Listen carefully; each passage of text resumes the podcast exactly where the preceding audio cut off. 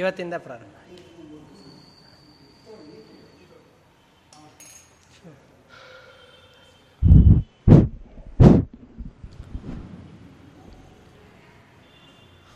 ನಾರಾಯಣಂ ನಿಖಿಲಪೂರ್ಣಗುಣೈಕದೇಹಂ ನಿರ್ದೋಷಮಾಪ್ಯತಮಮಪ್ಯಖಿಲೈ ಸುವಾಕ್ಯೈಃ ಅಸ್ಯೋದ್ಭವಾದಿದಂ ಅಶೇಷವಿಶೇಷತೋಪಿ ವಂದ್ಯಂ ಸದಾ ಪ್ರಿಯತಮಂ ಮಮ ಸನ್ನಮಾಮಿ. ನಾರಾಯಣಂ ನಮಸ್ಕೃತ್ಯ ನರಂ ಚೈವ ನರೋತ್ತಮಂ ದೇವೀಂ ಸರಸ್ವತೀಂ ವ್ಯಾಸಂ ತತೋ ಜಯಮುದೀರಯೇತ್. ಜನಮೇಜಯ ರಾಜ ಮತ್ತು ವೈಶಂಪಾಯನರ ಸಂವಾದದ ಸಂದರ್ಭದಲ್ಲಿ ಜನಮೇಜಯ ರಾಜ ಹಿಂದಿನ ಕಥೆಗಳನ್ನು ಕೇಳ್ತಾ ಇರುವಂತಹ ಸಂದರ್ಭದಲ್ಲಿ ವೈಶಂಪಾಯನರು ಹೇಳ್ತಾ ಬರ್ತಾ ಇದ್ದಾರೆ. ಪಾಂಡವರ ವನವಾಸದ ಸಂದರ್ಭವನ್ನು ನಿರೂಪಣೆ ಮಾಡ್ತಾ ಯಾವುದೇ ಸಂದರ್ಭದಲ್ಲಿ ಸಮಯವನ್ನು ವ್ಯರ್ಥ ಮಾಡಿಕೊಳ್ಬಾರ್ದು. ಈಗ ವನವಾಸವಂತೂ ಪ್ರಾರಂಭವಾಗಿದೆ. ಮುಂದೆ 14 ಅಥವಾ 12 ವರ್ಷಗಳ ಕಾಲ ವನವಾಸ, 1 ವರ್ಷದ ಕಾಲ ಅಜ್ಞಾತವಾಸ ಮುಗಿದ ನಂತರದಲ್ಲಿ ಯುದ್ಧವೂ ನಿಶ್ಚಯ. ನಿಯಮೇನ ಯುದ್ಧ ಆಗೇ ಆಗತ್ತೆ. ಯುದ್ಧ ಯಾವಾಗ ಆಗತ್ತೆ ಅಂತ ನಿಶ್ಚಯ ಇದೆನೋ ಅದಕ್ಕೆ ಬೇಕಾದ ತಯಾರಿಗಳನ್ನು ನಾವು ಇಂದಿಗೇ ಮಾಡಿಕೊಳ್ಳಬೇಕು. ಯುದ್ಧಕಾಲೇ ಶಸ್ತ್ರಾಭ್ಯಾಸ ಎಂಬಂತೆ ಇನ್ನೇನು ಯುದ್ಧ ಆಗ್ತಾ ಇದೆ ಅನ್ನೋಂತಹ ಸಂದರ್ಭದಲ್ಲಿ ಶಸ್ತ್ರಾಭ್ಯಾಸವನ್ನು ಮಾಡಿದವೋ ಅಂತಾದಲ್ಲಿ ಆವಾಗ ನಮಗೆ ಯುದ್ಧದಲ್ಲಿ ಜಯವನ್ನು ಗಳಿಸಲಿಕ್ಕೆ ಸಾಧ್ಯ ಇಲ್ಲ. ಹಾಗಾಗಿ ಯುದ್ಧವನ್ನು ಮಾಡಲಿಕ್ಕೆ ಬೇಕಾದಂತಹ ಪೂರ್ವ ತಯಾರಿಯನ್ನು ನಾವು ಮಾಡಿಕೊಳ್ಬೇಕು. ಅದಕ್ಕೋಸ್ಕರ ಶಸ್ತ್ರವಿದ್ಯೆಯಲ್ಲಿ ವಿಶೇಷವಾದ ಪರಿಣತಿಯನ್ನು ಪಡಿಬೇಕು. ಭೀಮಸೇನ ದೇವರು ಶಸ್ತ್ರವನ್ನು ಪ್ರಯೋಗ ಮಾಡೋದಿಲ್ಲ, ಅಸ್ತ್ರಗಳನ್ನು ಪ್ರಯೋಗ ಮಾಡೋದಿಲ್ಲ ಅಂತಂದು ಹೇಳಿ ಆಗಿದೆ. ಹಾಗಾದರೆ ಅರ್ಜುನ ಇನ್ನು ದ್ರೋಣಾಚಾರ್ಯರ ಬಳಿಯಲ್ಲಿ ವಿಶೇಷವಾಗಿ ಅಧ್ಯಯನವನ್ನು ಮಾಡಿದ್ದಾನೆ ಶಸ್ತ್ರಾಸ್ತ್ರಗಳದ್ದು. ಇಷ್ಟಾದರೂ ಅವನಿಗೆ ತೃಪ್ತಿ ಇಲ್ಲ.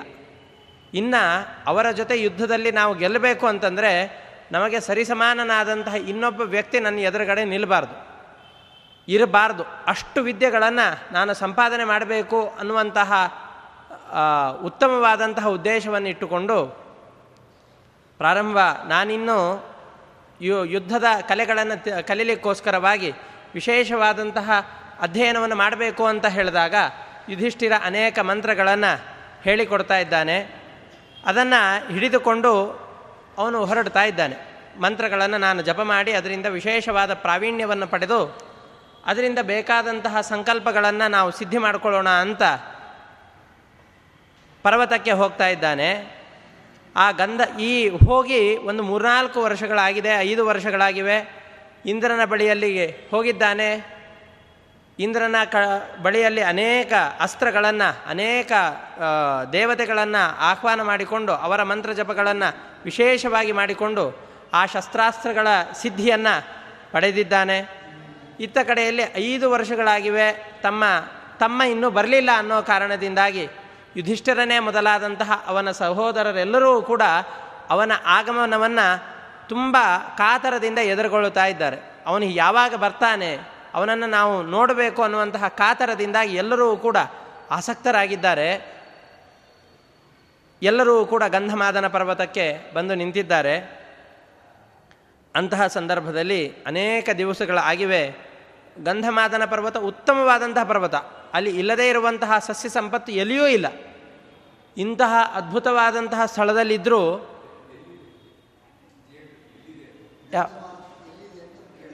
ಈ ಉತ್ತರ ಭಾರತದ ಕಡೆಗಳು,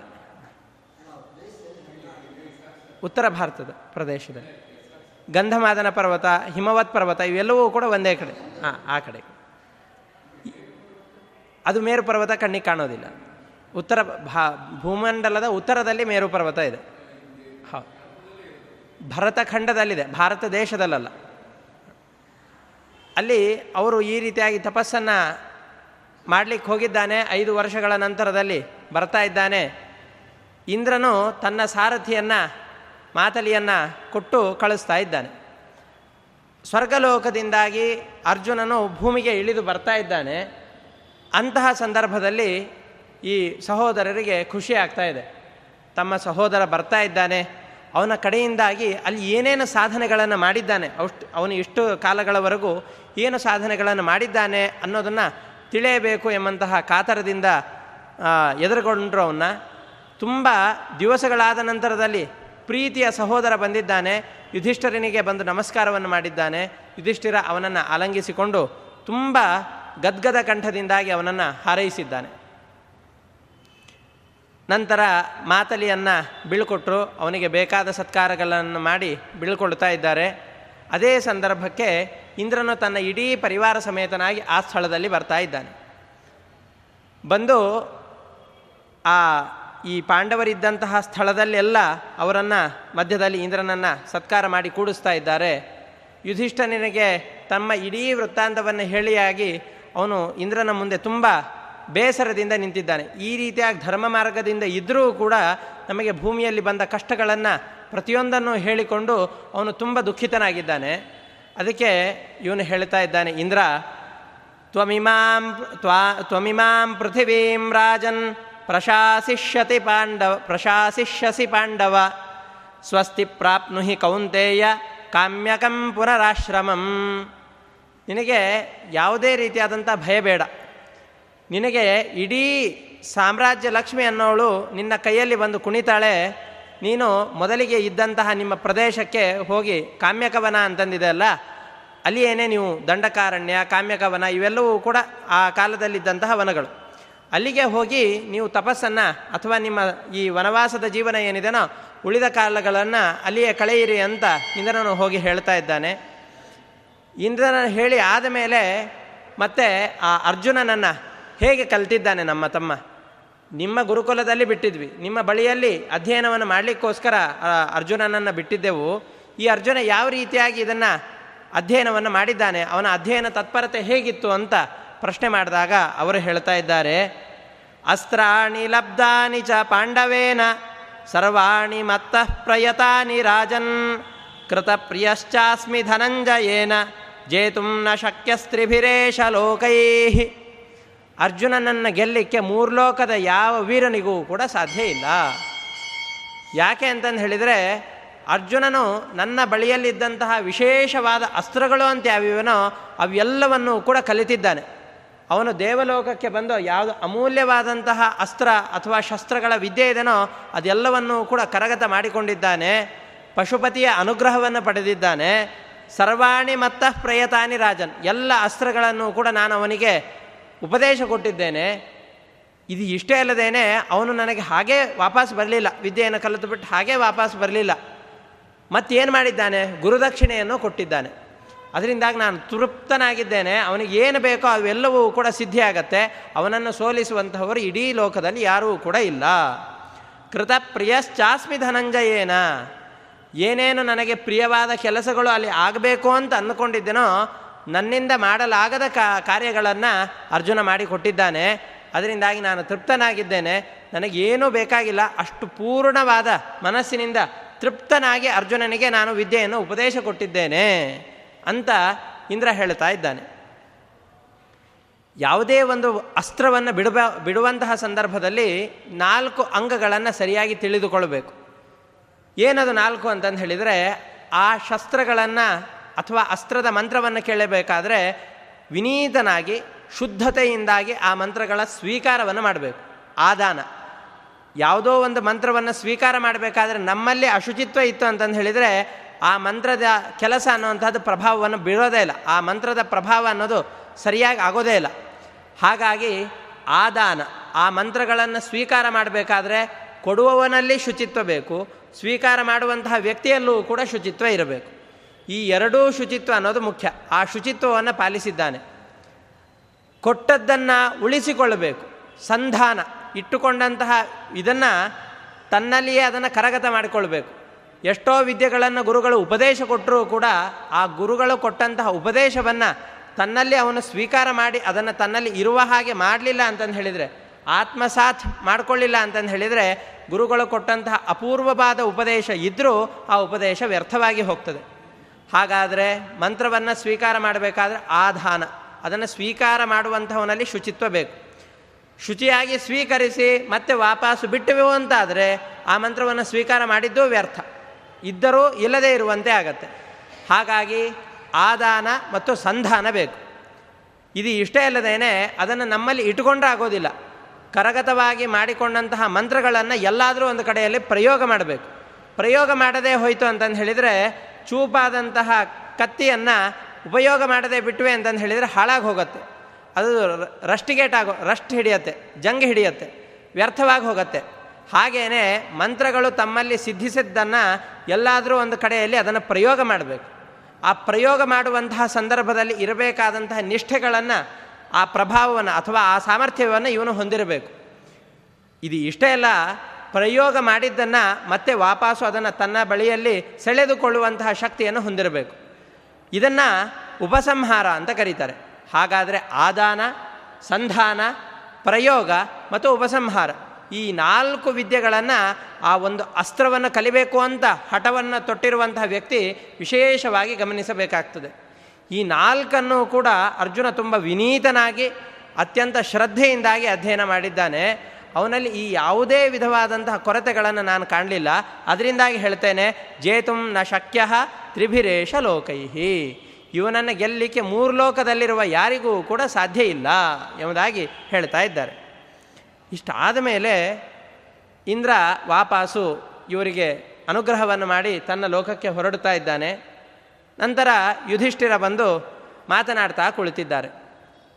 ಯಾವುದೇ ಒಬ್ಬ ವ್ಯಕ್ತಿ ಎಲ್ಲಾದರೂ ಒಂದು ಪ್ರಯಾಣಕ್ಕೆ ಹೋಗಿ ಬಂದ ಅಂತಂದು ಹೇಳಿದರೆ ಮನೆಯಲ್ಲಿರೋರು ಎಲ್ಲರಿಗೂ ಕೂಡ ಕುತೂಹಲ ಇರುತ್ತೆ.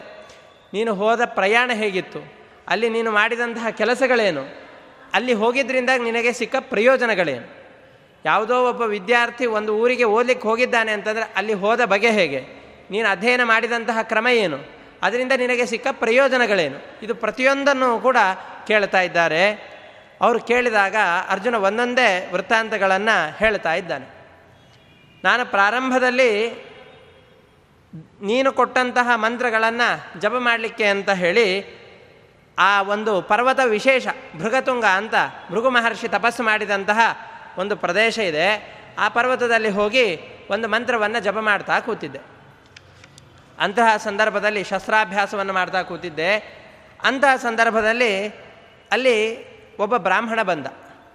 ಬ್ರಾಹ್ಮಣ ಬಂದು ಈ ಮಂತ್ರಗಳನ್ನು ನೀನು ಈ ಮಂತ್ರಗಳನ್ನು ಉಪದೇಶಿಸಿಕೊಂಡು ನೀನೇನಾದರೂ ತಪಸ್ಸನ್ನು ಮಾಡಿದೀಯ ಅಂತಾದರೆ ನಿನಗೆ ಅದರಿಂದ ಬೇಗ ಸಿದ್ಧಿ ಸಿಗ್ತದೆ, ಪರಮೇಶ್ವರನ ಪ್ರಸಾದವಾಗ್ತದೆ, ಬೇಗ ಈ ಮಂತ್ರಗಳನ್ನು ಜಪ ಮಾಡು ಅಂತ ಬ್ರಾಹ್ಮಣ ಒಬ್ಬ ಬಂದು ಉಪದೇಶವನ್ನು ಕೊಡ್ತಾ ಇದ್ದಾನೆ. ಮಂತ್ರವನ್ನು ಈ ಮಂತ್ರಗಳ ಉಪದೇಶವನ್ನು ಮಾಡಬೇಕಾ ಅಂತ ತಿಳಿದುಕೊಂಡು ಅವನು ವ್ರತವನ್ನು ಮಾಡ್ತಾ ಇದ್ದಾನೆ. 3-4 ತಿಂಗಳುಗಳು ಕಳೆದಿವೆ. ನಿರಾಹಾರವಾದಂತಹ ವ್ರತ, ಬರೀ ಗಡ್ಡೆ ಗೆಣಸುಗಳನ್ನು ತಿಂದುಕೊಂಡು ಮಾಡುವಂತಹ ವ್ರತ, ಪ್ರಾಣಾಯಾಮದಿಂದಾಗಿ ಜೀವವನ್ನು ಹಿಡಿದುಕೊಂಡು ಮಾಡುವಂತಹ ಅನೇಕ ತಪಶ್ಚರ್ಯಗಳನ್ನು ನಿರಂತರವಾಗಿ ಅರ್ಜುನ ಮಾಡ್ತಾ ಇದ್ದಾನೆ. ಇಂತಹ ತಪಶ್ಚರ್ಯಗಳನ್ನು ಮಾಡುವಂತಹ ಸಂದರ್ಭದಲ್ಲಿ ಒಂದು ದಿನ ಒಂದು ಹಂದಿ ಆ ಪ್ರದೇಶಕ್ಕೆ ಬರುತ್ತೆ. ಕಾಡು ಹಂದಿ, ದೊಡ್ಡ ಬಲಿಷ್ಠವಾದಂತಹ ಹಂದಿ ಬರುತ್ತೆ. ಇನ್ನೇನು ಅರ್ಜುನನ ಬಳಿಯಲ್ಲಿ ಅದು ಆಕ್ರಮಣವನ್ನು ಮಾಡಬೇಕು. ಆ ಸಂದರ್ಭದಲ್ಲಿ ಅರ್ಜುನ ಜೋರಾಗಿ ಅದಕ್ಕೆ ಬಾಣವನ್ನು ಸೆಳೆದು ಬಿಡ್ತಾ ಇದ್ದಾನೆ. ತನ್ನ ಆತ್ಮರಕ್ಷಣೆಗೋಸ್ಕರವಾಗಿ ಆ ಬಾಣವನ್ನು ಸೆಳೆದು ಬಿಡ್ತಾ ಇದ್ದಾನೆ. ಇವನು ಬಾಣವನ್ನು ಬಿಡುವಂತಹ ಸಂದರ್ಭಕ್ಕೇನೆ ಅದೇ ಸಂದರ್ಭದಲ್ಲಿ ಕಿರಾತ, ಆ ಮೃಗಯ ಬಂದಂತಹವನು ಅಂತಂದರೆ ಆ ಪ್ರಾಣಿಯನ್ನು ಕೊಲ್ಲಲಿಕ್ಕೋಸ್ಕರನೇ ಬೇಟೆಯಾಡಲಿಕ್ಕೆ ಬಂದಂತಹ ಬೇಟೆಗಾರನೂ ಕೂಡ ಒಂದು ಬಾಣವನ್ನು ಬಿಡ್ತಾ ಇದ್ದಾನೆ. ಎರಡೂ ಬಾಣಗಳು ಒಟ್ಟಿಗೆ ಬಿದ್ದಿವೆ. ಮೊದಲಿಗೆ ಇವನದ್ದು ಬಿತ್ತೋ ಅವನದ್ದು ಬಿತ್ತೋ ಅಂತಂದು ತೀರ್ಮಾನ ಮಾಡಲಿಕ್ಕೆ ಬರೋದಿಲ್ಲ. ಬೇಡನಿಗೆ ಸಿಟ್ಟು ಬಂದಿದೆ. ಯಾಕೆ ಅಂತಂದರೆ ನೀನು ಬೇಟೆಗಾರರ ಧರ್ಮವನ್ನು ಮರೆತು ನೀನು ಬಾಣವನ್ನು ಬಿಡ್ತಾ ಇದ್ದೀಯ. ಬೇಟೆಯ ಧರ್ಮ ಏನು ಅಂತಂದು ಹೇಳಿದರೆ, ಯಾರಾದರೂ ಒಬ್ಬರು ಬೇಟೆಯನ್ನು ಆಡುವಂತಹ ಸಂದರ್ಭದಲ್ಲಿ ಯಾವುದೋ ಒಂದು ಪ್ರಾಣಿಗೆ ಗುರಿಯನ್ನು ಇಟ್ಟಿದ್ರು ಅಂತಂದರೆ ಅದಕ್ಕೆ ಇನ್ನೊಬ್ಬ ಗುರಿಯನ್ನು ಇಡಬಾರ್ದು, ಅದಕ್ಕೆ ಇನ್ನೊಬ್ಬನು ಬಾಣವನ್ನು ಪ್ರಯೋಗ ಮಾಡಬಾರ್ದು. ನಾನು ಪ್ರಾಣಿಯನ್ನು ಬೇಟೆಯಾಡಲಿಕ್ಕೋಸ್ಕರವಾಗಿ ಓಡಿ ಬಂದು ಅದಕ್ಕೆ ಬಾಣವನ್ನು ಬಿಡುವಂತಹ ಸಂದರ್ಭದಲ್ಲಿ ನೀನು ಬಿಟ್ಟು ಅದನ್ನು ಕೊಂದೆ ಅಂತಾದರೆ ನಿನಗೆ ಏನು ಜ್ಞಾನ ಇದೆ ಅಂತಾಯಿತು. ನೋಡಿದರೆ ದೊಡ್ಡ ತಪಸ್ವಿಯ ಹಾಗೆ ಕಾಣ್ತಾ ಇದ್ದೀಯಾ, ಇಷ್ಟು ಬಾಣವನ್ನು ಪ್ರಯೋಗ ಮಾಡ್ತಾ ಇದ್ದೀಯಾ ಅಂದರೆ ಉತ್ತಮವಾದಂತಹ ಬಿಲ್ವಿದ್ಯೆಯನ್ನು ಕಲಿತಿದ್ದೀಯಾ, ಈ ವಿದ್ಯೆಯನ್ನು ಕಲಿತಂತಹ ನಿನಗೆ ಸಾಮಾನ್ಯ ಜ್ಞಾನವೂ ಇಲ್ಲದೆ ಹೋಯ್ತಾ ಅಂತ ಆ ಬೇಡ ಹೇಳ್ತಾ ಇದ್ದಾನೆ. ಮೃಗಯಾ ಧರ್ಮ ಮುತ್ಸೃಜ್ಯ ಕಿಮರ್ಥಂ ತಾಡಿತಸ್ತ್ವಯ, ನೀನು ಯಾಕೆ ಇದಕ್ಕೆ ಹೊಡ್ತಾ ಇದ್ದೀಯಾ, ಬೇಟೆಗಾರರ ನಿಯಮಗಳೇ ನಿನಗೆ ಗೊತ್ತಿಲ್ವಾ ಅಂತ ಅವನನ್ನು ಪ್ರಶ್ನೆ ಮಾಡ್ತಾ ಇದ್ದಾನೆ. ಸಿಟ್ಟು ಬಂದಿದೆ ಬೇಡನಿಗೆ, ಅವನ ಮೇಲೆ ಯುದ್ಧವನ್ನು ಮಾಡಲಿಕ್ಕೆ ಶುರು ಮಾಡಿದ. ಸಿಟ್ಟು ಬಂದಿದೆ ಅವನಿಗೆ, ಯುದ್ಧ ಮಾಡಲಿಕ್ಕೆ ಪ್ರಾರಂಭ ಮಾಡ್ತಾ ಇದ್ದಾನೆ. ಅರ್ಜುನನೇನೋ ಕಡಿಮೆ ಇಲ್ಲ, ಇವನು ಅನೇಕ ಬಾಣಗಳನ್ನು ಬಿಡ್ತಾ ಇದ್ದಾನೆ. ನಿರಂತರವಾಗಿ ಯುದ್ಧ ಆಗ್ತಾ ಇದೆ. ಎಷ್ಟೇ ಬಾಣಗಳನ್ನು ಅರ್ಜುನ ಅವನ ಮೇಲೆ ಪ್ರಯೋಗ ಮಾಡಿದರೂ ಕೂಡ ಅವನಿಗೆ ತಾಕ್ತಾನೇ ಇಲ್ಲ. ಅದು ಎಷ್ಟು ಬಾಣಗಳನ್ನು, ಸಾವಿರಾರು ಬಾಣಗಳನ್ನು ಬಿಡ್ತಾನೆ.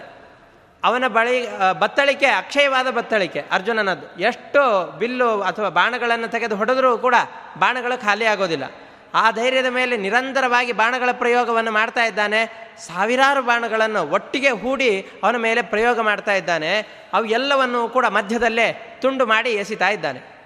ನೋಡಲಿಕ್ಕೆ ಅರ್ಜುನ ಏನನ್ಕೊಂಡಿದ್ದ, ಯಾನೋ ಒಬ್ಬ ಬೇಟೆಗಾರ ನನ್ನಂತಹ ಪಾಂಡವ ಮಧ್ಯಮ ಪಾಂಡವನ ಬಳಿಯಲ್ಲಿ ಏನು ಯುದ್ಧವನ್ನು ಮಾಡಿ ಗೆಲ್ತಾನೆ ಇವನು ಅನ್ನುವಂತಹ ಹಗುರವಾದಂತಹ ಮನಸ್ಥಿತಿಯಿಂದಾಗಿ ಯುದ್ಧವನ್ನು ಮಾಡಲಿಕ್ಕೆ ಪ್ರಾರಂಭ ಮಾಡ್ದ.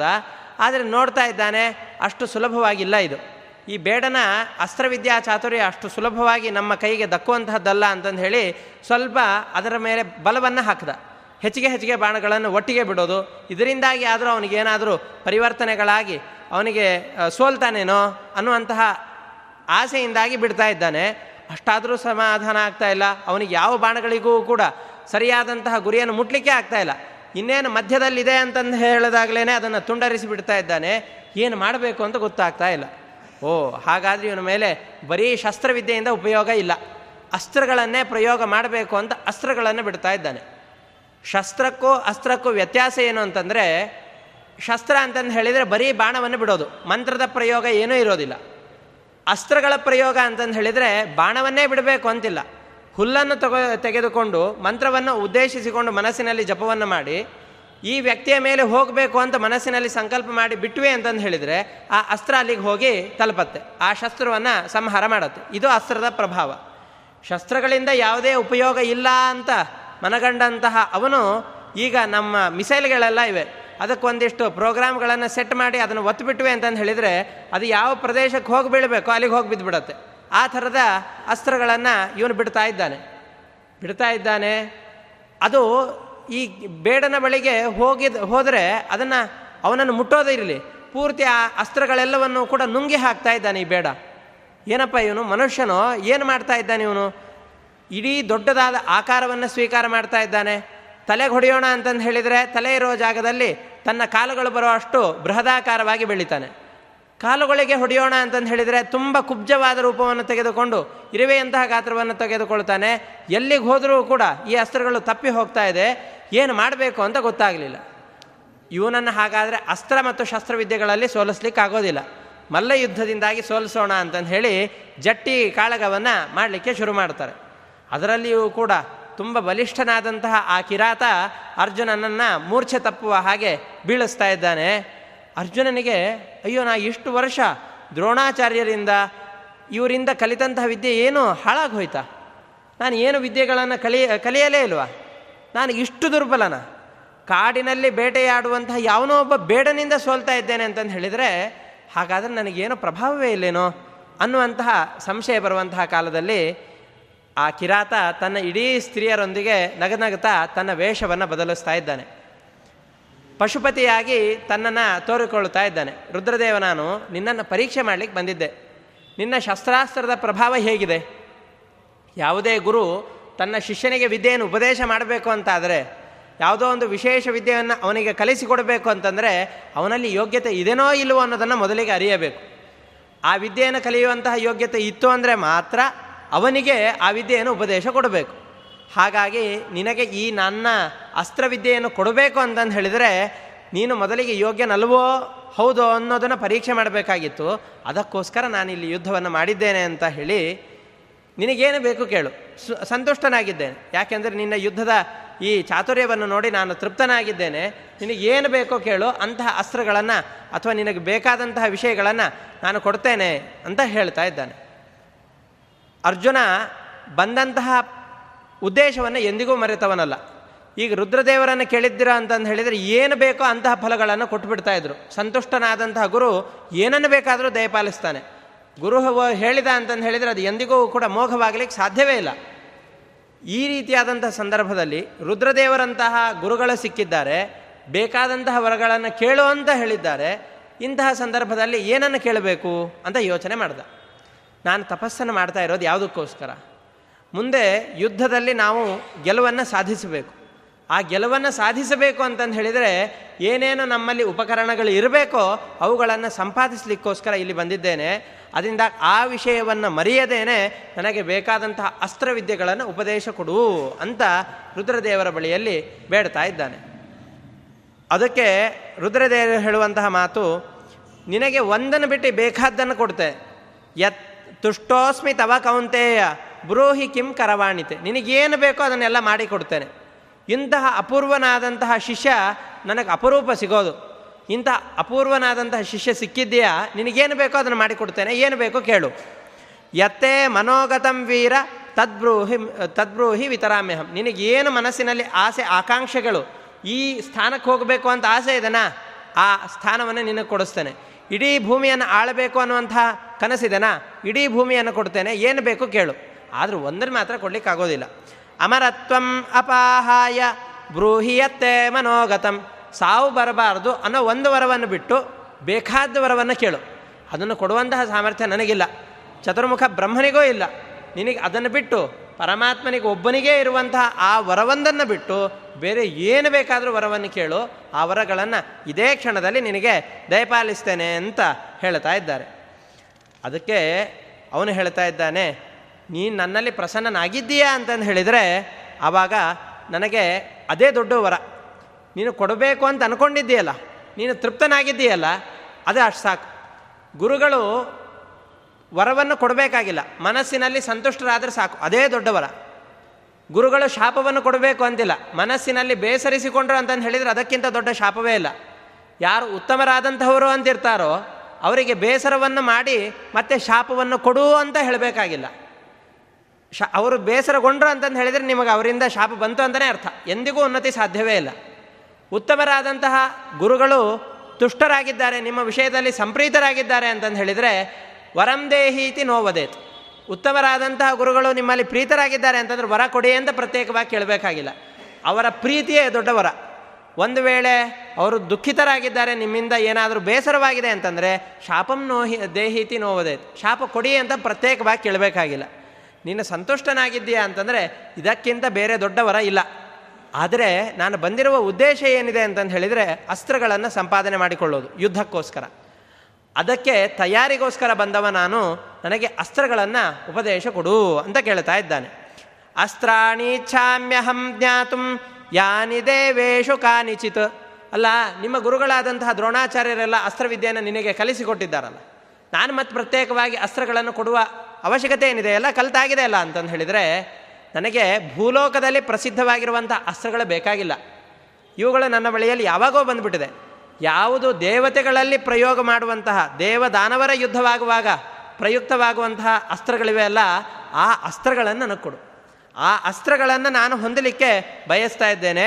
ಅಂತಹ ಅಪೂರ್ವವಾದಂತಹ ಅಸ್ತ್ರ ಯಾವುದಾದ್ರೂ ಇದ್ದರೆ ಅದನ್ನು ಕೊಡು ಅಂತ ಹೇಳ್ತಾ ಇದ್ದಾರೆ. ಯಾನಿ ದೇವೇಶು ಕಾನಿಚಿತು, ಕೆಲವು ದೇವತೆಗಳಲ್ಲಿ ಮಾತ್ರ ಇರುವಂತಹ ಅಸ್ತ್ರಗಳನ್ನು ನನಗೆ ಕೊಡು, ಅಪೂರ್ವವಾದ ಅಸ್ತ್ರಗಳನ್ನು ಕೊಡು ಅಂತ ಅರ್ಜುನ ಕೇಳ್ತಾ ಇದ್ದಾನೆ. ಅದಕ್ಕೆ ಸಂತುಷ್ಟನಾದಂತಹ ರುದ್ರದೇವರು, ನೀನು ಬಂದ ವಿಷಯವನ್ನು ಮರೀಲಿಲ್ಲ. ನೀನು ನಮಗೇನಾಗಿರುತ್ತೆ ಅಂತಂದು ಹೇಳಿದರೆ, ತಾಯಿ ಮಗುವನ್ನು ರಂಭಿಸುತ್ತಾಳೆ ಇರ್ತಾಳೆ. ತಾಯಿ ಬೇಕು ಅಂತ ಮಗು ಅಳ್ತಾ ಇರುತ್ತೆ. ಎಲ್ಲೋ ಒಂದು ಕಡೆಯಲ್ಲಿ ಇದ್ದಂತಹ ಮಗು, ಆ ಮಗುವಿಗೆ ನೀವು ಏನೇ ಪದಾರ್ಥಗಳನ್ನು ಕೊಡಿ ಸಮಾಧಾನವಾಗೋದಿಲ್ಲ. ತಾಯಿ ಬರದ ಹೊರತು ಆ ಮಗು ಸಮಾಧಾನವಾಗೋದೇ ಇಲ್ಲ. ಅಂದಾಗ ಮಾತ್ರ ತಾಯಿ ಬರ್ತಾಳೆ. ಈಗ ಸ್ವಲ್ಪ ವಯಸ್ಕರಾದ ಮೇಲೆ ಯಾವುದೋ ಒಂದು ವಿಷಯಕ್ಕೆ ಹಠ ಮಾಡ್ತಾ ಇರ್ತೇವೆ. ಹಠ ಮಾಡ್ತಾ ಇದ್ದಾಗ ನನಗೆ ದೊಡ್ಡ ಕಾರ್ ಬೇಕು ಅಂತ ಮಗು ಹಠ ಮಾಡ್ತಾ ಇತ್ತು. ಆ ಸಂದರ್ಭದಲ್ಲಿ ಒಂದು ಚಿಕ್ಕ ಚಾಕ್ಲೇಟ್ ಅಂತ ಅಂದ್ಕೊಟ್ವಿ, ಮಗುವನ್ನು ಮರೆಸಿದ್ವಿ, ಆ ಕಾರನ್ನು ಮರೆತು ಹೋಯಿತು ಮಗು. ಹಾಗೆಯೇ ಅರ್ಜುನ ಬಂದಾಗ ಅವನು ಬಂದಂತಹ ಮುಖ್ಯ ಉದ್ದೇಶವನ್ನು ಮರೆತು ಬಿಟ್ಟು ಬೇಕಾದ ಪ್ರಲೋಭನೆಗಳನ್ನು ಒಡ್ಡಿದಾಗ, ಯಾವುದೋ ಒಂದು ಚಿಕ್ಕ ವಿಷಯ ಆಲಭನೆಗೋಸ್ಕರ ಅಥವಾ ವಿಷಯದ ಆಸಕ್ತಿಯಿಂದಾಗಿ ಅದನ್ನು ಕೇಳಿಬಿಟ್ಟಿದ್ದ ಅಂತಂದು ಹೇಳಿದರೆ ಉತ್ತಮವಾದಂಥ ವರ ಪ್ರಾಪ್ತಿ ಆಗೋದೇ ಇಲ್ಲ. ಯಾವಾಗ ಮಗು ಏನು ಕೊಟ್ಟರೂ ಸಮಾಧಾನವಾಗೋದಿಲ್ವೋ ಆವಾಗ ಮಾತ್ರ ತಾಯಿ ಹತ್ತಿರಕ್ಕೆ ಬರ್ತಾಳೆ.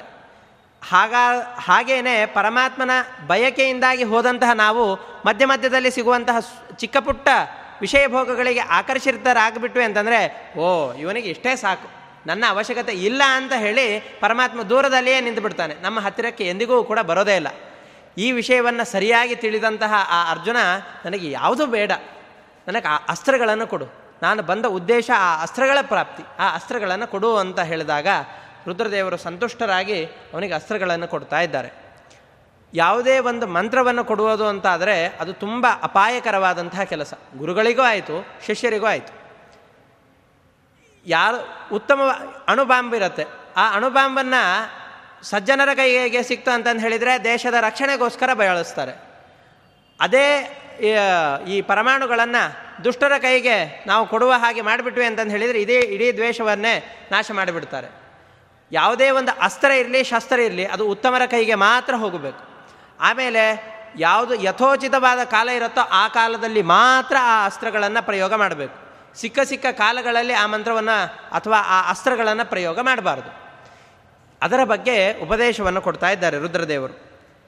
ಈ ನಾನು ಕೊಡುವಂತಹ ಅಸ್ತ್ರಗಳನ್ನು ಯಾರು ದುರ್ಬಲರಾದಂಥವರು ಇರ್ತಾರಲ್ಲ, ದುರ್ಬಲರಾದಂತಹ ವ್ಯಕ್ತಿಯಲ್ಲಿ ಈ ಅಸ್ತ್ರಗಳನ್ನು ಪ್ರಯೋಗ ಮಾಡಬಾರ್ದು. ಯಾರಿಗೆ ಚಿಕ್ಕದಾದಂತಹ ಮುಳ್ಳು ಚುಚ್ಚಿರತ್ತೋ ಆ ಮುಳ್ಳನ್ನು ಚುಚ್ಚಲಿಕ್ಕೆ ದೊಡ್ಡ ಆಪರೇಷನ್ ಮಾಡಬೇಕಾಗಿಲ್ಲ, ಕೈಯಿಂದ ಆ ಮುಳ್ಳನ್ನು ತೆಗೆದುಬಿಟ್ವಿ ಅಂತಂದು ಹೇಳಿದರೆ ಹೋಗ್ಬಿಡುತ್ತೆ. ಹಾಗೆ ಯಾರು ಚಿಕ್ಕಪುಟ್ಟ ಶತ್ರುಗಳು ಅಂತಿರ್ತಾರಲ್ಲ ಅವರ ಎದುರುಗಡೆ ಹೋಗ್ಬಿಟ್ಟು ನಾನು ಕೊಟ್ಟಂತಹ ಅಸ್ತ್ರಗಳನ್ನು ಪ್ರಯೋಗ ಮಾಡಿದೆ ಅಂತಂದು ಹೇಳಿದರೆ ಅವನನ್ನು ನಾಶ ಮಾಡೋದು ಅಷ್ಟೇ ಅಲ್ಲ, ಇಡೀ ಜಗತ್ತನ್ನೇ ನಾಶ ಮಾಡಿಬಿಡುತ್ತೆ. ಅಂತಹ ಘೋರವಾದಂತಹ ಅಸ್ತ್ರಗಳಿವು, ಭಯಂಕರವಾದ ಅಸ್ತ್ರಗಳು. ಯಾರು ಅಧಮರಾದಂಥವ್ರು ಇರ್ತಾರೋ ಅವರಲ್ಲಿ ಎಂದಿಗೂ ಕೂಡ ಈ ಅಸ್ತ್ರಗಳ ಪ್ರಯೋಗವನ್ನು ಮಾಡಲೇ ಕೂಡುದು, ಅವರಲ್ಲಿ ಪ್ರಯೋಗ ಮಾಡಕೂಡ್ದು. ಉತ್ತಮರಾದವರಲ್ಲಾದರೂ ಪ್ರಯೋಗ ಮಾಡಬಹುದಾ ಅಂತಂದರೆ ಮಾಡಬಹುದು. ಎಂತಹ ಸಂದರ್ಭದಲ್ಲಿ ಇದಕ್ಕಿಂತ ಕೆಳಗಡೆ ಇರುವಂತಹ ಯಾವ್ಯಾವ ಅಸ್ತ್ರಗಳಿವೆ ಅಲ್ಲ, ಆ ಯಾವುದೇ ಅಸ್ತ್ರಗಳಿಂದಾಗಿ ಅವನನ್ನು ತಡಿಲಿಕ್ಕೆ ಆಗಲಿಲ್ಲ ಅಂತಂದರೆ ಬೇರೆ ಯಾವುದೇ ಗತಿ ಇಲ್ಲ. ಇನ್ನು ನಾನು ಯುದ್ಧದಲ್ಲಿ ಸೋಲ್ತೇನೆ ಅನ್ನುವಂತಹ ಸಂದರ್ಭ ಬಂದಾಗ ಮಾತ್ರ ಈ ಅಸ್ತ್ರಗಳನ್ನು ಪ್ರಯೋಗ ಮಾಡಬೇಕು. ಆವಾಗ ಆ ಅಸ್ತ್ರಕ್ಕೆ ಅಭಿಮಾನಿಯಾದಂತಹ ದೇವತೆಗಳು ಬಂದು ನಿನ್ನ ಕಾರ್ಯವನ್ನು ಈಡೇರಿಸಿ ಕೊಡ್ತಾರೆ. ಒಂದು ವೇಳೆ ಹಾಗೆ ಇನ್ನೊಬ್ಬರಿಗೆ ನನ್ನ ಹತ್ರ ಇದೆ ನೋಡಿ ಈ ವಿದ್ಯೆ ಅಂತಂದು ಹೇಳಿ ತೋರಿಸಿಕೊಡ್ಲಿಕ್ಕೆ ಅಂತ ಈ ಅಸ್ತ್ರಗಳನ್ನು ಪ್ರಯೋಗ ಮಾಡಿದೆ ಅಂತಂದರೆ ಯಾರು ಪ್ರಯೋಗ ಮಾಡಿರ್ತಾರೋ ಅವನನ್ನು ಸಹಿತವಾಗಿ ಇಡೀ ಜಗತ್ತೇ ಇದರಿಂದ ನಾಶವಾಗಿ ಹೋಗ್ಬಿಡುತ್ತೆ. ಅಷ್ಟು ಪ್ರಕಾಶಮಾನವಾದ ಅಷ್ಟು ಪ್ರಭಾವವನ್ನು ಹೊಂದಿರುವಂತಹ ಅಸ್ತ್ರಗಳಿವು. ಹಾಗೆ ಸುಮ್ಮನೆ ಪ್ರಯೋಗವನ್ನು ಮಾಡಕೂಡದು. ಈ ಮಾತನ್ನು ಕೊಟ್ಟಿಯೇ ಅಂತಾದರೆ ಆವಾಗ ಈ ಅಸ್ತ್ರಗಳನ್ನು ನಿನಗೆ ಉಪದೇಶ ಕೊಡ್ತೇನೆ, ಇಲ್ಲ ಅಂತಂದು ಹೇಳಿದರೆ ಈ ಅಸ್ತ್ರಗಳನ್ನು ಸರ್ವಥಾ ಯಾರಿಗೂ ಕೊಡಲಿಕ್ಕಾಗೋದಿಲ್ಲ ಅಂತ ರುದ್ರದೇವರು ಹೇಳ್ತಾ ಇದ್ದಾರೆ. ನ ಪ್ರಯೋಜ್ಯಂ ಭವೇದೇತತ್ ಮಾನುಷೇಷು ಕಥಂಚನ ಜಗದ್ವಿನಿರ್ದಹೇ ದೇವಂ ಅಲ್ಪಸ್ತೇಜಸಿ ಪಾತಿತಂ. ಯಾವನೋ ದುರ್ಬಲನಾದ ಮನುಷ್ಯ ಇದ್ದಾನೆ, ಅವನನ್ನು ಸಾಯಿಸ್ಲಿಕ್ಕೋಸ್ಕರ ಇರುವೆಯನ್ನು ಕೊಲ್ಲಿಕ್ಕೋಸ್ಕರ ಈ ಅಸ್ತ್ರವನ್ನು ಬಿಡ್ತೀಯಾ ಅಂತಂದು ಹೇಳಿದರೆ ಇಡೀ ಜಗತ್ತನ್ನೇ ಸುಟ್ಟು ಬಿಡತ್ತೆ. ಜಗದ್ವಿನಿರ್ದಹೇ ದೇತತ್, ಇಡೀ ಜಗತ್ತನ್ನೇ ನಾಶ ಮಾಡಿಬಿಡತ್ತೆ. ಭೂಮಿಗೆ ಅತಿ ಭಯಂಕರವಾದಂತಹ ಅಸ್ತ್ರಗಳಿವು ಅಂತ ಹೇಳ್ತಾ ಇದ್ದಾರೆ. ಹಾಗಾದರೆ ಯಾವಾಗ ಬಿಡಬೇಕು ಅಂತಂದರೆ ಪೀಡ್ಯಮಾನೇನ ಬಲವತ್ ಪ್ರಯೋಜ್ಯಂ ಸ್ಯಾತ್ ಧನಂಜಯ. ಉತ್ತಮರಾದ ನಿನಗಿಂತ ಬಲಿಷ್ಠರಾದವರು ಯಾರಾದರೂ ಬಂದು ನಿನ್ನನ್ನು ಪೀಡೆ ಕೊಡ್ತಾ ಇದ್ದಾರೆ ಅನ್ನೋ ಸಂದರ್ಭದಲ್ಲಿ ಈ ಅಸ್ತ್ರಗಳನ್ನು ಪ್ರಯೋಗ ಮಾಡಬೇಕು. ಆವಾಗೂ ಇನ್ನೂ ಕೆಳಗಡೆ ಅಸ್ತ್ರಗಳಿಂದಲೇ ಅವನು ಸೋಲ್ತಾ ಇದ್ದಾನೆ ಅಂತಾದರೆ ಆವಾಗ ಸರ್ವಥಾ ಈ ಅಸ್ತ್ರಗಳನ್ನು ಪ್ರಯೋಗ ಮಾಡಿಕೊಡುದು. ಅಸ್ತ್ರಾಣಾಂ ಪ್ರತಿಘಾತೆ ಚ ಸರ್ವಥೈವ ಪ್ರಯೋಜಯೇತ್. ಇದಕ್ಕಿಂತ ಕೆಳಗಡೆ ಇರುವ ಅಸ್ತ್ರದಿಂದ ಅವನನ್ನು ಹಿಡಿದಿರಲಿಕ್ಕೆ ಸಾಧ್ಯವಾಗೋದಿಲ್ಲ ಅಂತಂದಾಗ ಮಾತ್ರ ಈ ಅಸ್ತ್ರಗಳನ್ನು ಪ್ರಯೋಗ ಮಾಡಬೇಕು ಅಂತ ಹೇಳ್ತಾ ಇದ್ದಾನೆ. ಅದಕ್ಕೆ ನೀವು ಹೇಳಿದ ಉಪದೇಶವನ್ನು ನಾನು ಶಿರಸಾವಹಿಸ್ತೇನೆ. ಈ ಪಾಶುಪತಾಸ್ತ್ರವನ್ನು ಎಂದಿಗೂ ಕೂಡ ನಾನು ನೀವು ಹೇಳಿದ ಸಂದರ್ಭವನ್ನು ಬಿಟ್ಟು ಬೇರೆ ಸಂದರ್ಭದಲ್ಲಿ ಪ್ರಯೋಗ ಮಾಡೋದಿಲ್ಲ ಅಂತ ರುದ್ರದೇವರಿಗೆ ಮಾತನ್ನು ಕೊಡ್ತಾರೆ. ಅದರಿಂದಾಗಿ ಈ ಪಾಶುಪತಾಸ್ತ್ರ ಎಂಬಂತಹ ಮಹಾಸ್ತ್ರ ಅನ್ನುವಂಥದ್ದು ಆ ಕಿರಾತನ ಜೊತೆಗೆ ಕಿರಾತ ರೂಪಿಯಾದಂತಹ ರುದ್ರನ ಜೊತೆಗೆ ಯುದ್ಧವನ್ನು ಮಾಡಿದ್ರಿಂದಾಗಿ ನನಗೆ ಸಿಕ್ತು ಅಂತ ಅರ್ಜುನ ಯುಧಿಷ್ಠರನಿಗೆ ಹೇಳ್ತಾ ಇದ್ದಾನೆ. ಆಯಿತು, ಇಷ್ಟ ಆಯಿತು, ಆದರೆ ಕೃತಪ್ರಿಯಶ್ಚಾಸ್ಮಿಚ ಪಾಂಡವೇನ ಅಂತಂದು ಹೇಳಿದ್ದು ಇಂದ್ರಪ್ಪ, ಈ ರುದ್ರದೇವರಲ್ಲ. ಇಂದ್ರನಿಗೇನು ಉಪಕಾರವನ್ನು ಮಾಡಿದ್ದೀಯಾ ಅದನ್ನು ಹೇಳು ಅಂತ ಮತ್ತೆ ಯುಧಿಷ್ಠಿರ ಕೇಳ್ತಾ ಇದ್ದಾನೆ. ಅದಕ್ಕೆ ಹೇಳ್ತಾ ಇದ್ದಾರೆ ಮತ್ತೆ ಇಷ್ಟು ಯುದ್ಧವನ್ನು ಮಾಡಿ ಆ ರುದ್ರದೇವರಿಂದ ಪಾಶುಪತಾಸ್ತ್ರವನ್ನು ಪಡೆದೆ, ಆದರೆ ಇಷ್ಟಕ್ಕೆ ನನಗೆ ತೃಪ್ತಿ ಆಗಲಿಲ್ಲ. ಮತ್ತೆ ವಾಪಸ್ಸು ಇನ್ನೂ ನಾನು ಹೆಚ್ಚಿನದ್ದನ್ನು ಏನೋ ಸಾಧನೆ ಮಾಡಬೇಕು ಅನ್ನುವಂತಹ ಬಯಕೆಯಿಂದಾಗಿ ಯುದ್ಧವನ್ನು ಮತ್ತೆ ತಪಸ್ಸನ್ನು ಮಾಡಲಿಕ್ಕೆ ಶುರು ಮಾಡಿದೆ. ಅದೇ ಸಂದರ್ಭದಲ್ಲಿ ದೇವರ ಲೋಕದಿಂದಾಗಿ ಈ ವಿಷಯಗಳೆಲ್ಲವೂ ಕೂಡ ಹಬ್ಬಿದ್ರಿಂದಾಗಿ ಅನೇಕ ಜನ ದೇವತೆಗಳು ಇಂದ್ರನ ಜೊತೆಗೆ ಬರ್ತಾ ಇದ್ದಾರೆ. ಇಂದ್ರ ಬಂದು, ನೀನು ಬಂದಂತಹ ಉದ್ದೇಶ ನಮಗೆ ಗೊತ್ತಾಗಿದೆ, ಪಶುಪತಿಯೇ ಬಂದು ನಿನಗೆ ಅನುಗ್ರಹವನ್ನು ಮಾಡಿದ್ದಾನೆ ಅಂತಂದರೆ ನೀನು ಮಾಡಿದಂತಹ ಕಾರ್ಯ ಸಾಮಾನ್ಯವಾದದ್ದಲ್ಲ ಅಂತ ಹೇಳಿ ನೀನು ನಮ್ಮ ಜೊತೆಗೆ ಬಾ ಅಂತಂದು ಹೇಳಿ ತನ್ನ ರಥದಲ್ಲಿ ಇಂದ್ರ ಅವನನ್ನು ಕೂಡಿಸಿಕೊಂಡು ಸ್ವರ್ಗಕ್ಕೆ ಕರೆದುಕೊಂಡು ಹೋಗ್ತಾ ಇದ್ದಾನೆ. ಯಾವುದಕ್ಕೆ ಕರೆದುಕೊಂಡು ಹೋಗಿದ್ದು ಅಂತಂದು ಹೇಳಿದರೆ ಉತ್ತಮವಾದಂಥ ಅಸ್ತ್ರಗಳನ್ನು ಉಪದೇಶ ಕೊಡಲಿಕ್ಕೆ. ಇದೇ ರೀತಿಯಾಗಿ ಜಗತ್ತಿನಲ್ಲೂ ಕೂಡ ಯಾವುದೋ ಒಬ್ಬ ಉತ್ತಮವಾದಂಥ ವ್ಯಕ್ತಿಯ ಬಳಿಗೆ ಹೋಗಿ ಅಧ್ಯಯನವನ್ನು ಮಾಡಿ ಸಾಧನೆಯನ್ನು ಮಾಡಿದ್ವಿ ಅಂತಂದು ಹೇಳಿದರೆ ಅವನಿಗೆ ಅವಕಾಶಗಳು ಹೆಚ್ಚಿಗೆ ಇರುತ್ತೆ. ಆ ಅವಕಾಶಗಳನ್ನು ನಾವು ಬಳಸ್ಕೊಳ್ಬೇಕು ಅಂತ ತೋರಿಸಿಕೊಟ್ಟು ಆಮೇಲೆ ಆ ಅಧ್ಯಯನವನ್ನು ಮಾಡುವಂಥ ಸಂದರ್ಭದಲ್ಲಿ ನಾವು ಹೇಗಿರಬೇಕು, ಎಂತೆಂತಹ ಪ್ರಲೋಭನೆಗಳು ಬರುತ್ತೆ ಅನ್ನೋದನ್ನು ಹೇಳ್ತಾ ಇದ್ದಾರೆ. ಅರ್ಜುನ ಈಗ ಸ್ವರ್ಗಲೋಕಕ್ಕೆ ಹೋಗಿದ್ದಾನೆ. ಸ್ವರ್ಗಲೋಕ ಅಂತಂದು ಹೇಳಿದರೆ ಈ ಭೂಮಿಯ ಮೇಲೆ ಉತ್ತಮವಾದಂತಹ ಯಾವುದಾದ್ರೂ ಒಂದು ಪ್ರೇಕ್ಷಣೀಯ ಸ್ಥಳ ಅಥವಾ ಆಡಂಬರದ ಜೀವನವನ್ನು ನಡೆಸುವವರು ಹೋಗಿ ಇರೋದು ಅಂತಾದರೆ ಎಂತಹ ಸ್ಥಳ ಇರುತ್ತೋ, ಬೇಕಾದಂತಹ ಸವಲತ್ತುಗಳು ಎಲ್ಲವೂ ಕೂಡ ಯಾವುದು ಸಿಗತ್ತೋ, ಮನಸ್ಸಿನಲ್ಲಿ ನೆನೆಸಿದ್ದೆಲ್ಲವೂ ಕೂಡ ತಕ್ಷಣದಲ್ಲಿಯೇ ಎದುರುಗಡೆ ಇರುತ್ತೆ. ಅಲ್ಲಿ ಇಲ್ಲದೇ ಇರುವಂಥ ರಮಣೀಯ ಸ್ಥಳಗಳು ಯಾವುದೂ ಇಲ್ಲವೇ ಇಲ್ಲ. ಭೋಗ ಭಾಗ್ಯಗಳು ಏನೇನು ಬೇಕೋ ಎಲ್ಲವೂ ಇದೆ. ಇಷ್ಟೆಲ್ಲ ಇತ್ತು ಅಂತಂದು ಹೇಳಿದರೆ ಆವಾಗ ಮನಸ್ಸು ಚಂಚಲವಾಗೋದು ಸಹಜ. ವಿದ್ಯಾರ್ಥಿಗಳ ಕೈಯಲ್ಲಿ ಒಂದು ಚಿಕ್ಕ ಮೊಬೈಲ್ ಇತ್ತು ಅಂತಂದು ಹೇಳಿದರೆ ಅದರಿಂದಾಗಿ ಇಡೀ ವರ್ಷದ ಅಧ್ಯಯನ ಅನ್ನೋದು ಹಾಳಾಗಿ ಹೋಗ್ಬಿಡುತ್ತೆ, ಯಾವ ಚಿಕ್ಕ ಪುಟ್ಟ ಮೊಬೈಲ್ ಇರೋದರಿಂದ. ಇನ್ನು ಇದು ಇಷ್ಟೇ ಅಲ್ಲ, ಅನೇಕ ಸವಲತ್ತುಗಳಿವೆ. ಅಲ್ಲಿ ಇಲ್ಲದೇ ಇರುವಂತಹ ಸವಲತ್ತುಗಳು ಯಾವುದೂ ಇಲ್ಲ. ಹಾಳಾಗಲಿಕ್ಕೆ ಬೇಕಾದಂಥ ಏನೇನು ಬೇಕೋ ಎಲ್ಲವೂ ಅಲ್ಲಿದೆ. ಅಂತಹದ್ದಿದ್ದಾಗಲೂ ಅರ್ಜುನ ಏನು ಮಾಡ್ತಾ ಇದ್ದಾನೆ ಅಂತಂದರೆ ಯಾವುದರಲ್ಲಿಯೂ ಕೂಡ ರಕ್ತನಾಗದೇನೆ ವಿರಕ್ತಿಯಿಂದಾಗಿ ನಿರಂತರವಾಗಿ ತಾನು ಬಂದಂತಹ ಕೆಲಸಗಳನ್ನು ತಲೆಯಲ್ಲಿ ಓಡಿಸಿ ನಾನು ಏನೇನು ಅಧ್ಯಯನವನ್ನು ಮಾಡಬೇಕು ಅಂತ ಇಂದ್ರನ ಬಳಿಯಲ್ಲಿ ಕೇಳ್ತಾ ಇದ್ದಾನೆ. ನಿರಂತರವಾಗಿ ನೀನು ಇಷ್ಟಿಷ್ಟು ಮಂತ್ರಗಳನ್ನು ಜಪ ಮಾಡಬೇಕು ಅಂತ ಅವನಿಗೆ ಉಪದೇಶವನ್ನು ಕೊಡ್ತಾ ಇದ್ದಾನೆ. ಉಪದೇಶವನ್ನು ಕೊಡ್ತಾ ಅನೇಕ ಮಂತ್ರಗಳನ್ನು ಇಂದ್ರನೇ ಉಪದೇಶ ಕೊಡ್ತಾ ಇದ್ದಾನೆ. ಅನೇಕ ಅಪೂರ್ವವಾದಂತಹ ಅಸ್ತ್ರಗಳನ್ನು ಅವನಿಗೆ ಉಪದೇಶ ಕೊಟ್ಟು ಹೇಳ್ತಾ ಇದ್ದಾನೆ. ಧನುರ್ವಿದ್ಯೆಯನ್ನು ನಿನಗೆ ಅಪೂರ್ವವಾದಂತಹ ವಿದ್ಯೆಯನ್ನು ಕೊಟ್ಟಿದ್ದೇನೆ, ವಜ್ರಾಯುಧವನ್ನು ನಿನಗೆ ಕೊಡ್ತಾ ಇದ್ದೇನೆ, ಇಂಥ ಅಪೂರ್ವವಾದಂಥ ಮಂತ್ರಗಳನ್ನು, ಇಂದ್ರಾಯುಧವನ್ನು ಕೊಡ್ತಾ ಇದ್ದೇನೆ.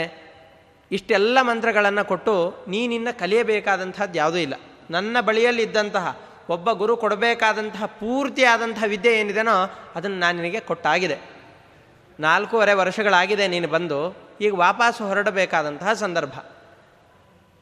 ವಿದ್ಯೆಯನ್ನು ಕಲಿಸದಂತಹ ಗುರುಗಳಿಗೆ ಏನಾದರೂ ಒಂದು ದಕ್ಷಿಣೆಯನ್ನು ಕೊಡಬೇಕು, ನಿನಗೆ ಮಾಡಿಕೊಡ್ಲಿಕ್ಕೆ ಆಗ್ತದಾ ಅಂತ ಇಂದ್ರದೇವರು ಅರ್ಜುನನ ಬಳಿಯಲ್ಲಿ ಕೇಳ್ತಾ ಇದ್ದಾರೆ. ಅರ್ಜುನ ಹೇಳ್ತಾ ಇದ್ದಾನೆ, ನೀವು ಹೋಗು, ನಿನ್ನ ಕಡೆಯಿಂದ ಆಗ್ತದೆ ಅಂತ ಹೇಳಿದರೆ ಅದು ಎಂತಹದ್ದೇ ಘೋರವಾದಂತಹ ಕಾಡಿರಲಿ, ಅಲ್ಲಿ ಹೋಗಿ ನಾ ಜಯವನ್ನು ಸಂಪಾದಿಸಿಕೊಂಡು ಬರ್ತೇನೆ. ಯಾಕೆ ಅಂತಂದರೆ ಗುರುಗಳು ನಿನಗೆ ಇದನ್ನು ಮಾಡಲಿಕ್ಕೆ ಸಾಧ್ಯ ಇದೆ ಅಂತಂದು ಹೇಳಿದರೆ ಶಿಷ್ಯನ ಯೋಗ್ಯತೆ ಅವ್ರಿಗೆ ಗೊತ್ತಿರುತ್ತೆ, ಅದು ನನ್ನ ಕಡೆಯಿಂದ ಆಗತ್ತೆ ಅಂತ ಅರ್ಥ. ನೀವು ನನ್ನ ಬಳಿಯಲ್ಲಿ ಈ ಕೆಲಸವನ್ನು ಕೇಳ್ತಾ ಇದ್ದೀರಿ ಅಂತಂದರೆ ನಿಮಗೆ ನನ್ನ ಯೋಗ್ಯತೆ ಗೊತ್ತಿದೆ.